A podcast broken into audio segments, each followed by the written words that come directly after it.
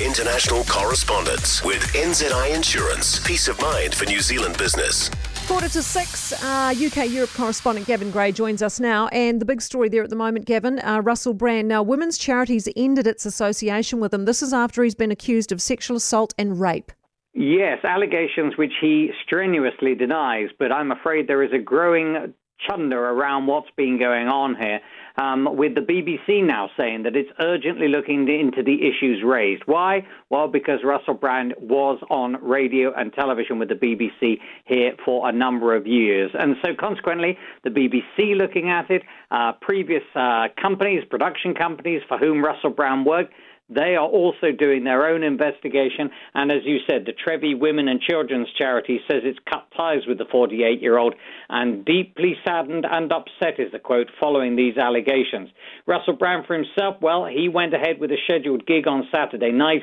Uh, he started an hour late. People thought he wasn't going to turn up, but he did. He received a very warm response from the crowd, but he did say there are certain things I cannot talk about. Well, too right. There's plenty reason that I think he'll need to keep his head down over the coming days. But as I stress, he has completely denied all the allegations against him, which involve rape and sexual assault. And two cargo ships, Gavin, have arrived at a Ukrainian port via the Black Sea. This is the first time since the collapse of the safety deal with Russia. Yes, so the first time civilian ships have reached a Ukrainian port since that deal collapsed. And this is really important now because the Ukraine does uh, export massive amounts of grain. And indeed, when Russia invaded back in February of last year, its navy blockaded the country's sea, uh, Black Sea ports, trapping 20 million tons of grain meant for export. So looking at different ways of getting this stuff out. The wheat is going to be taken to Egypt and Israel, but uh, I think many people hope for this will be the start of many ships that are able to make this journey to Chornomorsk.